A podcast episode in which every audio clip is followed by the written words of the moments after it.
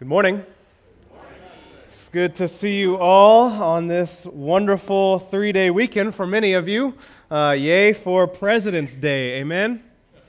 Amen, yes. Uh, in honor of first, initially, of course, George Washington, the first President of the United States, and then later developing to include all uh, former presidents serving. So I hope you enjoy this weekend. Now, uh, a few things. First, in about two weeks, uh, Wednesday, so not this Wednesday, but uh, the following Wednesday, we will begin our Constitution and Bylaws, that you have the Q and A. So uh, for those who normally come on Wednesday, that's what we'll be doing in two weeks uh, from not this Wednesday, but the next. And then anybody who wants to join into those, I'll also be going into Sunday school classes and uh, various other small group scenarios and things like that. So if Wednesday doesn't work for you, it is okay. Uh, there will be other times and opportunities. And of course, you're always welcome to come see me individually as well uh, if you have questions and things like that. So as fun and as exhilarating as it is discussing uh, documents like Constitution and Bylaws, uh, I know many of you have just been chomping at the bit, waiting. Yes, my prayers have been answered for this day. Um, I, I, it is important, and I hope to answer many of the questions you have. Now, this morning, we will be in Exodus fourteen. Uh, the title of the sermon is Not Death, But Deliverance. Not death, but deliverance. Now, this is the greatest uh, redemptive event. We've been going over and over, right? This is the greatest redemptive event in the entire Old Testament. Uh, the Jew, if you would have asked them in the, the first centuries, early centuries before Christ, uh, you know, they would want to live the the Exodus-centered life, the, the Exodus-centered synagogue, if you will. This was the defining redemptive moment in their history. This is what they would look back on. So much of the, the prophecies uh, key in on this event when they are looking forward to the time of Christ, especially Isaiah and many, many more. Now, it is a humbling passage to preach on for a preacher. It's like preaching on the cross of Christ. You you just, uh, how do you handle it? How do you tackle it? How do you handle all of the implications? It, it is impossible because the rest of the Bible is a fleshing out of that. All of eternity will be a fleshing out of the implications of what happened at the cross of Christ for us. And the same is true for the Exodus. So there's just no way. There's just no way I'll be able to handle all the implications. So what I hope to do this morning is by the grace of God, by the Spirit of God, to uh, prime your well, if you will, to go and meditate on all sorts of things this week and to discuss with one another over lunch and over family dinner and over family worship uh, the things that you have seen in the Exodus and how they connect uh, very much with the cross of Christ. Now, we will try this if God permits. Uh, and he will be glorified. Hopefully, we pray that Christ would be lifted up. Now, we're not going to talk about Hebrews eleven, how it ties into the crossing of the Red Sea, how by faith they crossed and they walked through. We're not going to talk about First Corinthians ten, how, how this is a type of baptism, actually. So as you are baptized here into the waters, and you pass through the waters of death, so to speak, then they likewise also pass through the waters. Uh, baptism of Moses, we are baptized into Christ. We just won't be able to unfold all of this, but I mention it so that you can take note of it and explore it in your own as you have time. And of course, we'll we'll discuss these things in months and years to come. But this morning, time is short. So let us pray and jump into it. Father in heaven, Lord, we ask your blessing upon your word, uh, the reading of your word. This is your revelation of yourself to us as sinners, and may it sink in and, and transform our hearts and our minds with a greater love, with a greater devotion, with a greater uh, gratitude and joy over what you have done on our behalf. May we leave here this morning saying salvation is of the Lord from start to finish. And so, Lord, as you do this great work this morning, I also lift up specially our sister church, Pukalani Baptist, this morning. We thank you for uh, the thirty-plus years of faithful service of Pastor Paul Kanashiro to the gospel, and I pray that you would renew him, uh, reinvigorate him in this new season of his life for great faithfulness and preaching of your word, and that you would see many people uh, up country in that area come to Christ. We pray that you would guard and guide and protect uh, that body. And we lift them up as, as co-laborers in the gospel. And we lift up the every church that is faithfully preaching the gospel across the island this morning. We pray that many, many would see their own sinfulness, their own need for a Savior, and how you have acted to provide that Savior in Jesus Christ. And would you draw them, we pray, in Jesus' name. Amen. All right, here's the big idea. The Lord leads you not to death, but to deliverance. So that's the big idea this morning. The Lord leads his people not to death, not to destruction, not to ultimate annihilation, but to deliverance. And that is the Lord's purpose uh, in what he is doing for his people. Now, deliverance for what? Deliverance to see the very glory of God. Set free to enjoy and be with God forever. Now we have, uh, I have three points. Number one, the entrapment. Number one, the entrapment. Number two, the entreaty. The entreaty. And number three, the exodus. Number three, the Exodus. Very uh, simple for you if you're taking notes. Uh, and, and I'll tell you a secret. I actually have about eight points, um, but it would maybe kind of overwhelm you if I told you I had eight points. Uh, so the three points actually become a framework for you to hopefully remember better the eight points later as you are discussing them. Um, but those are the three, the entrapment, the entreaty, and the Exodus. The Lord leads you not to death, but to deliverance. Now, after the Lord has called them out of Egypt, he is taking them the long way, right? Not the logical way uh, to the promised land, but the long way through the wilderness. We now see that he yet turns into another illogical step. He wants them to turn back. And I'm imagining if I'm Israel and I'm wandering and I have any inkling of the layout of the land, and they do because they've been slaves there for centuries, that, that they would be saying, Moses, wh- what are you doing? Where are you leading us? And no, this is the worst possible place to be because there's Egyptian outposts here, there's the sea here, and we are going to be stuck. And yet that's exactly what they were told to do, what God led them to do by the pillar of cloud and fire. Now, what was this all about? What was the purpose? Why, why would God do such a, a seemingly foolish thing? It was a trick, actually. He was going to lead Pharaoh into a trap. God was actually hoping that Pharaoh would be told they're wandering in the land, and then Pharaoh would change his mind and, and harden his heart, and the Lord would be active in this, and the Lord is going to get glory over Pharaoh, and he was going to demonstrate his power to his people as he decisively, finally humiliates, routs the Egyptians, and delivers his people. And God's name would be glorified, magnified, and known forever and ever. And we will come full circle with the question that Pharaoh asked in the beginning, who is Yahweh? Why should I listen to him? God was going to answer that finally, decisively, forever and ever. Who is Yahweh? The nations would know who he is after this. In short, God was going to be glorified. Now, verses one through four are like a broad overview, aren't they? They're like a broad overview to pique your interest. It tells you what Israel's going to do. They're going to turn around and they're going to wander in the wilderness. It tells you what Egypt's going to do. They're going to pursue them. It tells you what's going to be the outcome. God is going to get glory, but it doesn't tell you exactly how that all is going to come about. It kind of piques your interest, doesn't it? It's meant to do that. It tells you the whole gist of the beginning, and then it's going to flush out in the coming narrative how that exactly plays out. Now, let me ask you by way of application, is not that the message of the Scriptures concerning your life this morning? Is that not what the Scriptures do for you today? You stand here, and if you were to read the Scriptures, the New Testament specifically, and the Old Testament with all of its pictures to give us hope and to teach us the ways of God, it tells us what God wants us to do.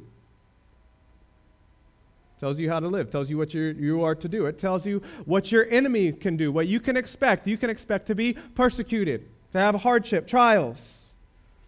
It tells us the end result.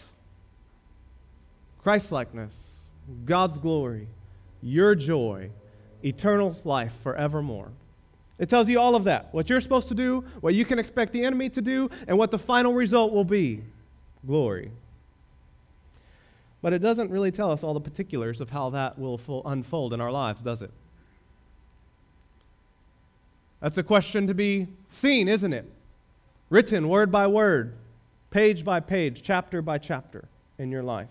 You know these things. This is I know that that I'm supposed to love the Lord with all my heart, soul, mind, and strength. I know I'm supposed to be conformed into the image and likeness of Christ. I know that the enemy is going to attack me, uh, and I know that God will be glorified in the end. But the day-to-day, I don't exactly see how that's going to unfold. And sometimes it looks just like this, a jumbled mess, doesn't it? Beloved, these things are written to the end that you might have hope. That you might have hope. So I don't know what your particular situation is this morning. I don't know what is particularly heavy on your heart that you're trying to listen to me, but at the same time you're kind of drifting to that to that thing that's there. I don't know, but I know that this is written to give you hope. And so as we unfold that, remember that. That's exactly the way the Scriptures are in your life. Now verse five begins to unfold this plan for us. We don't have to wait long in this case. Pharaoh, being humiliated, just routed in the ten plagues, now changes his mind and decides to, to go back after them. He comes to his mind and says, wait a minute, we just, what did we do? We just let half a million people go, more than half, two million people, six hundred thousand men alone. We just let them go. That is crippling to the national economy. They were bits on the back of slave trades, and there they are going, goodbye, with all of our gold and silver. I, I don't I don't know what was happening. This is uh that was dumb. Let's go get him. So he loads up six hundred of his best chariots. It doesn't say six hundred chariots only. six hundred of his best chariots, chosen chariots, verse seven, and, and all the other chariots of Egypt. So every piece of equipment, military might they had, they were summoning it to pursue these people. Now you may say, you may think, the skeptic in here, wait, you said six hundred thousand men, or even two million men, women, children.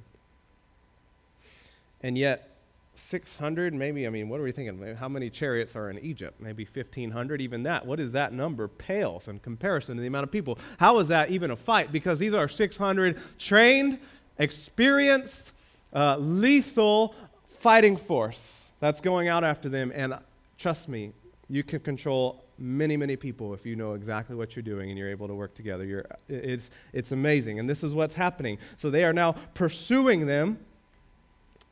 What's happening here? Why is Pharaoh so dumb?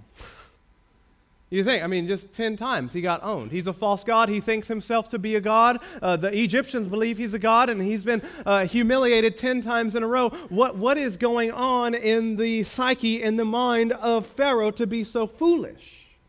To think this is a good idea. Proverbs nineteen three gives us an idea. It says this, when a man's folly or foolishness, when a man's folly brings his way to ruin, his heart rages against the Lord. When a man's folly brings his way to ruin, his heart rages against the Lord. Pharaoh's own foolishness had brought his way to ruin. And what you're seeing now is his heart raging, not thinking, not weighing all of the natural, uh, understandable circumstances, the pros and cons. He is just raging. And this is what happens, isn't it? When our hearts rage against the Lord. You all know people like this who maybe are just so full of anger. They're not even acting logically. They're not even thinking and seeing the big picture. They're just raging against the Lord, and they have a, an agenda, and they're going to get it at all costs, and what they don't see is they are tightening the noose around their own neck. They're digging the hole deeper. They're pushing the rock up a hill only to fall back on them. That's what Pharaoh's doing. We also have to see this against the backdrop of the gods of Egypt. The gods of Egypt. See, the Egyptian pantheon of gods, they were capricious. They were known to change their mind at a, on a whim to, if you worship me well, then I'm in a good mood today as this god, and I'm going to bless you. But you know what? If you offend me today, you might just all of a sudden get abandoned and left. The Greek gods were like this as well. They were capricious. They often changed their mind. They were like men, unpredictable. And so Pharaoh uh, sees them wandering in the wilderness, and more than likely, he is thinking that they have been abandoned by Yahweh. Maybe they did something. They fell out of his favor. Now is my time to capitalize on this. He was thinking this God of the Hebrews was like other gods. But see, Pharaoh didn't know the truth of the Scriptures. He didn't know what would later be written in Malachi chapter three, verse six, which says this, "For I, the Lord, do not change." Amen. You think your salvation is dependent on the fact that the Lord doesn't change? It is. Your life depends on it. Check out the rest of the verse. "For I, the Lord, do not change. Therefore, you, O children of Jacob, are what? Not consumed." God's covenant faithfulness, His unchanging nature is what our very eternities are dependent on. That He doesn't change, that He is the same yesterday and today and forever, and that He was faithful yesterday, He will be faithful fifty years from now, because He doesn't change, and therefore we are not consumed. Pharaoh didn't know that. He didn't know. This is the God who says, "I will never leave you nor forsake you," to His people. But he was about to learn. He was about to learn the hard way. And now Pharaoh's actions serve as a lesson for us on the nature of sin and the actions of Satan and how the two come together to enslave us and keep us in bondage. So when you read this, you should be looking to see, this is the nature of my own sin struggles, how Satan is going to use those, and both of them will work together to ensnare me and keep me in bondage and steal my joy. Let me give you a few things this teaches us about sin and Satan. It teaches us, number one, if we resist it the first time successfully, it only departs for a brief season. If we resist it or have victory over it the first time successfully, it will only depart for a brief season, often to come back the second time with greater intensity. Many times that's where we get caught off guard, isn't it? We're trying to battle temptation and sin, and we're walking the Christian life, and we're like, yeah, I got I got victory, I prayed, I read the Scriptures, I've been in church, I've been in my small group, I've been doing all these things, I got victory, and, and I... conquered this particular sin struggle, I'm good. We let our guards down, but we don't realize it only departed for a season, often to come back with greater intensity, greater ferociousness, with a greater determination to dominate us. It also teaches us that we must not ever think that sin and Satan will let us go to glory without many attempts to re-enslave us. We must not ever think that our sin and Satan, the enemy, will let us just happily go to glory forever after without many attempts to re-enslave us. And three, we see that the freedom and liberty of God's people often causes their enemies to rage. The freedom, the joy, the happiness, the liberty, the newfound life of God's people, set free from sin, abiding in Christ, will inevitably enrage the enemies of God, as Haman and Mordecai in the book of Esther. As the Pharisees and the Sadducees arose with jealousy against the apostles and imprisoned them.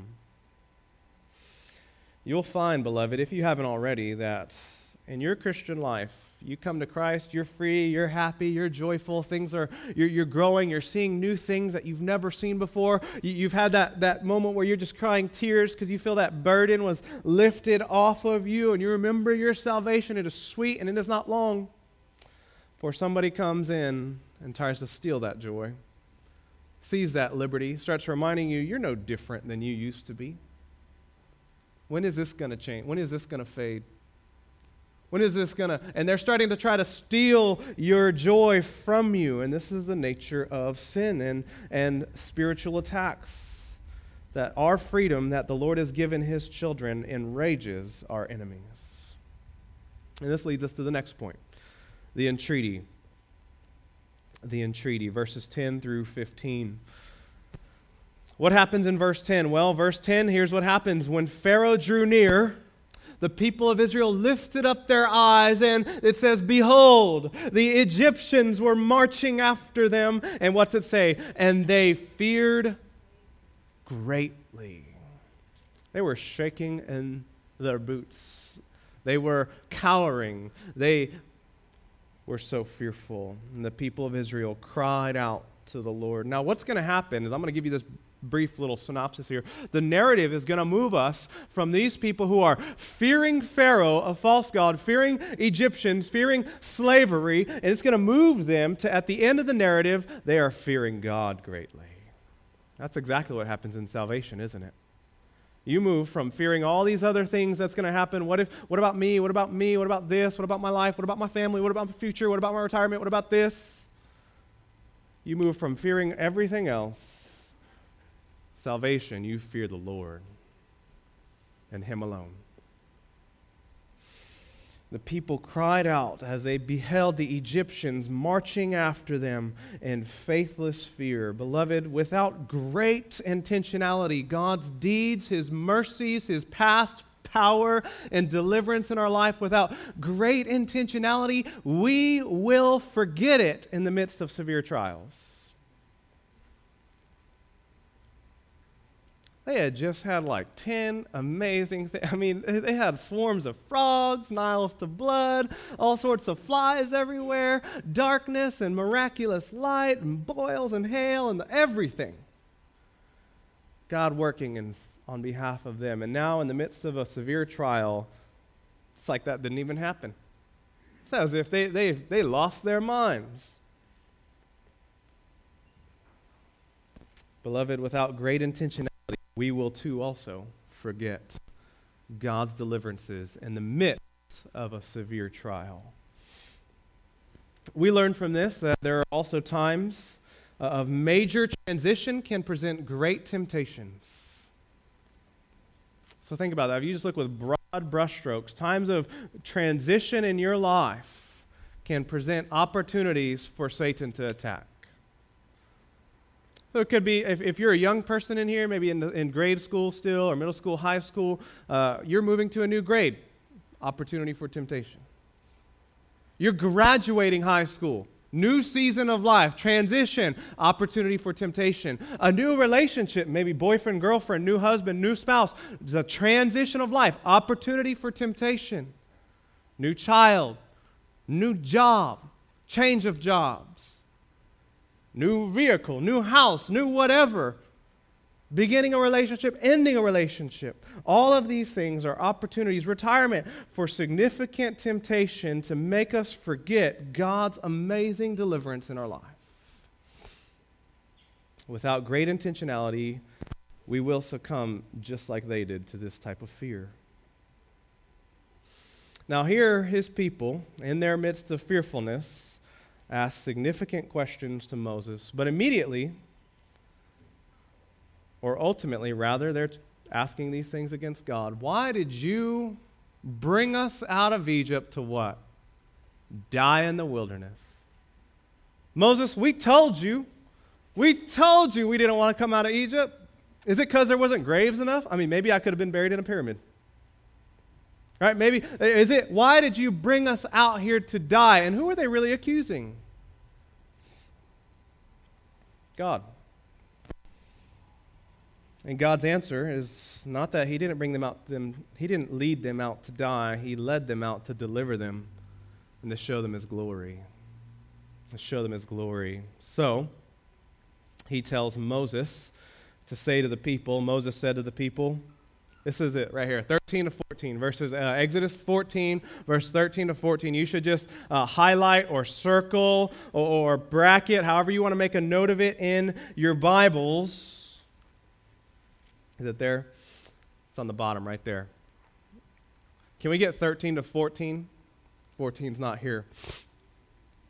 And Moses said to the people, fear not, stand firm, and see the salvation of the Lord, which He will work for you today. For the Egyptians whom you see today, you shall never see again. The Lord will fight for you. You have only to be silent. Man, if I wanted to really just do like a three-point sermon on one verse of the Bible, that's it. Fear not, stand firm, and see the salvation of the Lord. Amen? And we could just do the whole time on those points. The Lord will fight for you. How kind of God. How kind of God. They've been living in slavery for centuries, as long as any of them can remember. And as they were slaves, the only thing they ever had to worry about was what? What is Pharaoh going to do now?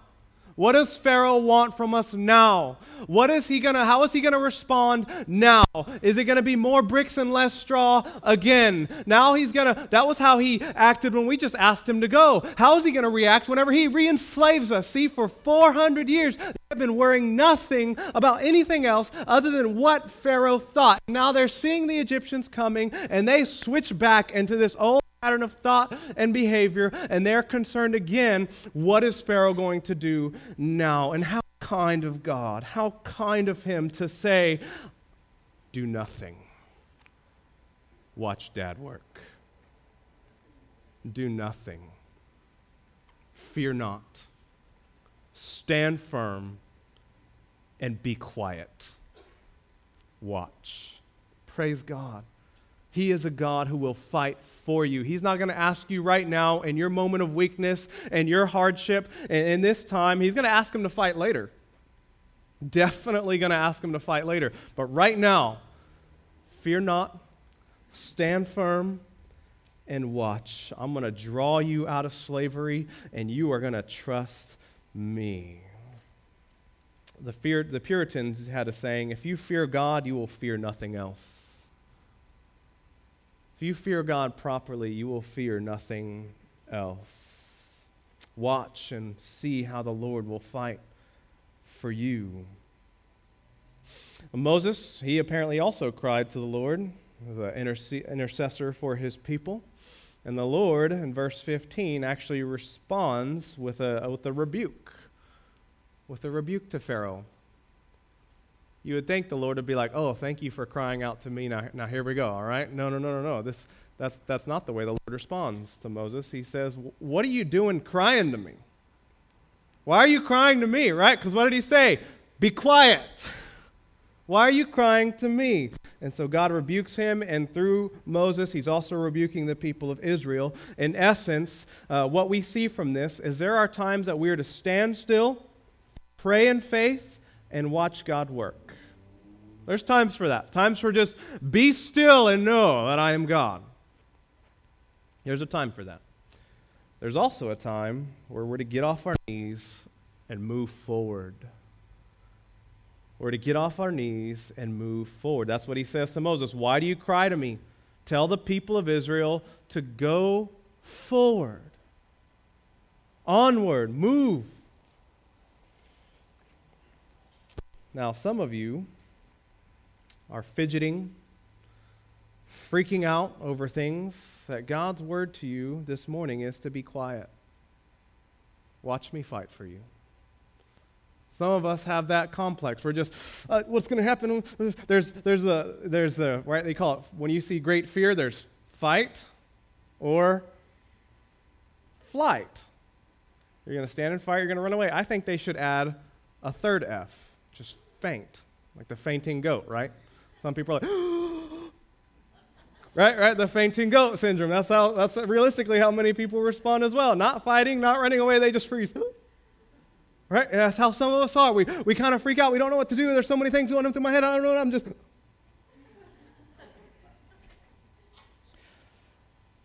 If that's you, if you are the fainting goat, the Lord's word for you, fear not. Stand firm and watch. Watch. Now, others of you, others of you have a little bit different problem. You're standing firm and doing nothing when God is telling you to move forward. You're standing there after having prayed, after having watched, and God's parted a Red Sea for you. He's made a path, and you're standing there saying, what do I do? God's word for you, go forward.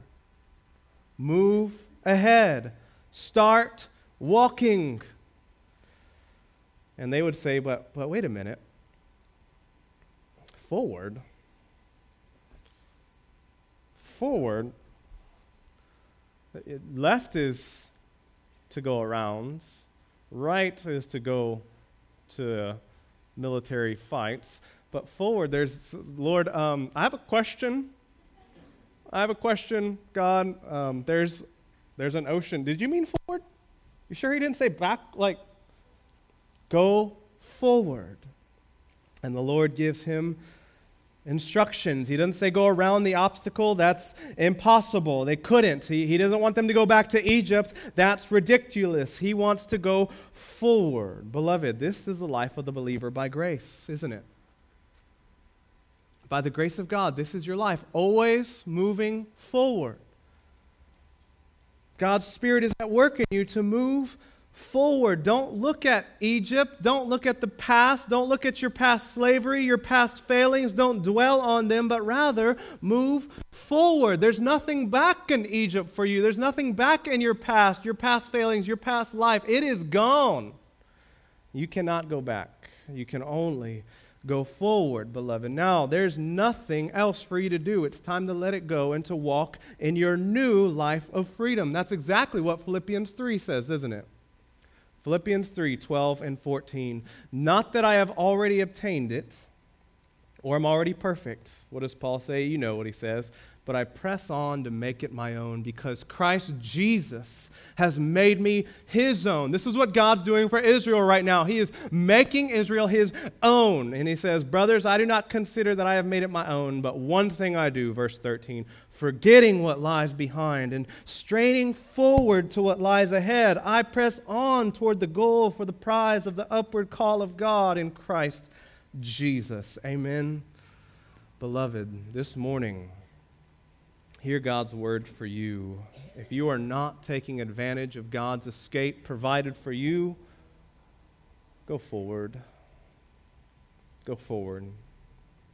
Now, some of you would say, very practically, that sounds good, Pastor. I like that. But, but what does that mean? I don't know what that means. I don't know how to go forward. I want to go forward. I, I don't know how to go forward. If you're unsure about what it means to move forward, let me tell you this. Here's what it means. Move forward. Here it is. Move forward in the way that looks the most like Christ. If you're unsure about what that means practically in your life situation, move forward in the way that conforms you the most to Christ. Now, you still may be unsure about that. If that's the case, then I would encourage you to seek godly counsel in your small group, in a wise godly, disciplined individual. And, and the Biblical Counseling Center of Maui, perhaps, seek counsel. Uh, that's always a good idea, even if you are confident to seek counsel. But move forward in the way that looks the most like Christ. That's the entreaty. Go forward. And then number three, the Exodus, verse sixteen to thirty-one. Verse sixteen to thirty-one. This is perhaps one of the most widely known events in the Bible. You ask uh, somebody who's never read the Bible their entire life, at least in America, and they'll probably be able to recount to you, at least in rough detail, the events of the Exodus, that God parted the Red Sea. And the people walked through on dry ground. Now, there's a lot of uh, scholarly debate about where this took place. Is it the Sea of Reeds? Is it a marshland? Maybe uh, the wind just blew it, or the currents really just kind of took this marshland, maybe knee-level deep uh, water out of the way, and they walked through, kind of sloshing through uh, in mud and things like that. It, there's all sorts of theories and things. None of them account for the details of the Scripture that said he parted the sea, and there was a wall of water on the left hand and the right, and in the middle was dry ground. This was nothing short of a miracle. Plain and simple. When God revealed himself to Moses, he suspended the laws of nature and fire, and all of a sudden there's a bush, but it's not doing what? It's not burning. And now he's going to reveal himself to his people in a decisive manner, blow their minds, and he suspends the law of nature again, such that there's water, but it's not doing what water normally does. This is a miracle. This is nothing short of a miracle. The people walk through on dry ground. And this strong wind, as Moses lifts his staff up, stretches out his hand over the sea, a strong wind comes, parts the water, dry ground appears, kind of like creation, huh? Sounds a little bit like the creation account. Remember how uh, I said this is a redemptive story told using creation language? Uh, this is actually what's happening. The, the waters again are parting, and there is dry ground for the people of God. And then, after they marched all night long in the dark, they actually had light. Between two and six in the morning, the Egyptian forces charge after them.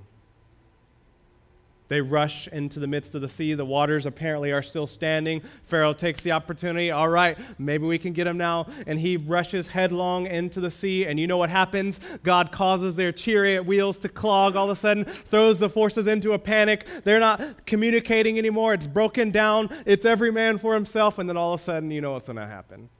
The Lord's just going to, I don't know, does he snap his finger? Does he speak? How, uh, he just... Just like that. Egypt, with all their might, with all their terror, with all their threatenings, swallowed up in the Red Sea. Gone. Never to be seen again. And suddenly we've come full circle, haven't we? We've come full circle when Moses and Aaron appeared before Pharaoh with the rod and saying, "Let my people go." Pharaoh wants to see a sign. You remember? They throw their staff down and it turns into what? Snake, serpent. The magicians of Egypt did the same by their secret arts, and now there's multiple Egyptian serpents and the one serpent of Yahweh, and what does he do?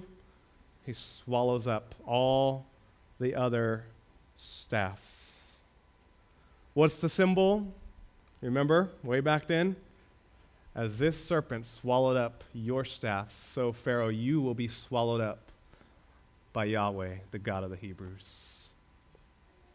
And here we are, aren't we?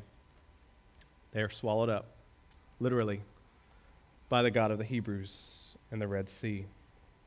A fitting conclusion, a fitting judgment for the Egyptians, isn't it?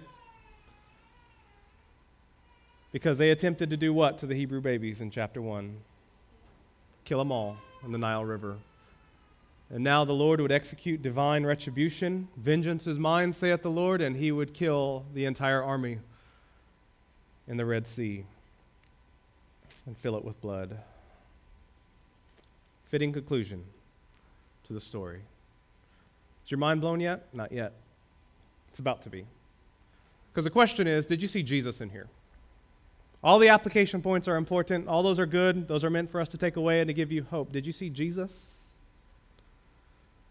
Did you catch him? You missed him, didn't you? You didn't see his name in there? It said Jesus. No, I'm kidding. It didn't say Jesus. But he's in here. Absolutely. Where is he? Jesus says he's in here. He tells the two disciples on the road to Emmaus, starting with the law and prophets, he showed them all the things concerning himself. He even says, Moses wrote of me in John five. Where did Moses write of him? Well, he's all over this. We could summarize it by saying, as the Jesus Storybook Bible for Children says, God made a way where there was no way.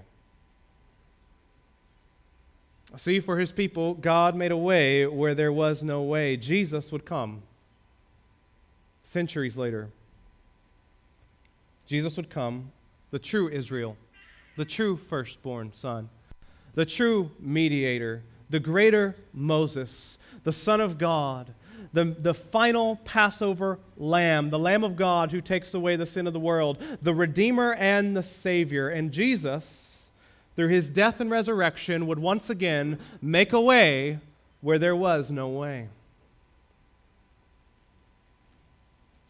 Jesus even said, "I am the way, the truth, and the life. No man comes to the Father but through me." Now, it actually gets more explicit. I gave you a whole bunch of religious redemptive threads that come together in Jesus, the firstborn Son of God, the final Passover Lamb, the mediator. I'll give you more. But Luke actually goes so far. Paula, can you put Luke nine, twenty-eight to thirty-one up? Luke makes a very interesting statement in his gospel. In Luke nine, it says this, starting in verse twenty-eight. Now, about eight days after these sayings, this is the confession of the deity of Jesus, uh, he took with him Peter and John and James, and he went up on a mountain to pray. And as he was praying, the appearance of his face was altered, and his clothing became dazzling white. Now, this is actually going to happen in Exodus, believe it or not, so there's overtones already here. And behold, verse thirty, two men were talking with him. Who? Moses and Elijah. Moses stands always as a representative of the law. And Elijah, one of the greatest of the Old Testament prophets for his signs and wonders. So you could say he's there with the law and the prophets. Talking with him, Moses and Elijah, who appeared in glory and spoke of his departure, which he was about to accomplish at Jerusalem. Did you see it? You missed it. You missed it. You know why? Because our English kind of clouds the, the text. This word right here, departure. He appeared in glory and spoke, or they appeared in glory with him and spoke of his departure. Whose departure? Jesus' departure. Now, why is that significant? Because if you could read Greek, if you knew Greek, underneath this English word departure is a very, very specific Greek word, exodos.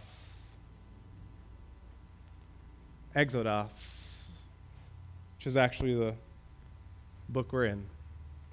It's referring to what Jesus is doing. See, what is Luke saying? What is he trying to tell us? Jesus, the one greater than Moses, was leading a greater mass of God's people out of a greater slavery than that of Egypt, and he would do it in a way that would make a greater way where there was no way, an absolutely impossible way, and all people would praise his name for it forever and ever. You say, Pastor, what, what do you mean there's no way? What are you describing? See, the scriptures reveal to us that we stand as sinners, deserving the wrath of a holy God and just God, and there is no way of escape from that wrath and judgment except for death. That's the penalty. The wages of sin is death. Eternal death. But Jesus, the only Son of God, only begotten Son of God, made a way where there was no way. How? He took the wages of sin, being death, on himself. He was slaughtered as our substitute, as our Passover lamb, so that all who by faith believe in Jesus for forgiveness of sins will not perish, not die, but have everlasting life. And now, because of his death and his resurrection, he walked through death unscathed and made a way where there was no way before. And when we follow him, when we follow Jesus, we too will walk through death and find not death on the other side, not life, but what? Sorry, not death, not wrath. We will find life. We will find life on the other side. Beloved, know this. The Lord your God is fighting for you. He has fought for you, and he will continue to fight for you decisively and definitively. Now, the point of the Red Sea crossing. This is where many pastors kind of, I think, miss the main point. At this point, many would say, hey, where's your Red Sea experience going to come from? Look in your life. Where is God going to part the Red Sea for you in your life? Kind of make the narrative your narrative. Now, surely there's a lot there for us to benefit from, but that's not the main point. The point is not that I want you to leave here looking for your miracle, looking for your Red Sea circumstance. The main point is that God already provided your Red Sea miracle. He already provided a way of deliverance, and you need not look for another. At the cross of Jesus Christ. At the cross of Jesus Christ, Christ made your way of escape. There's no need to look for another one. There's no need to look for a greater miracle, a greater act. What's left for us to do is respond to what God has done.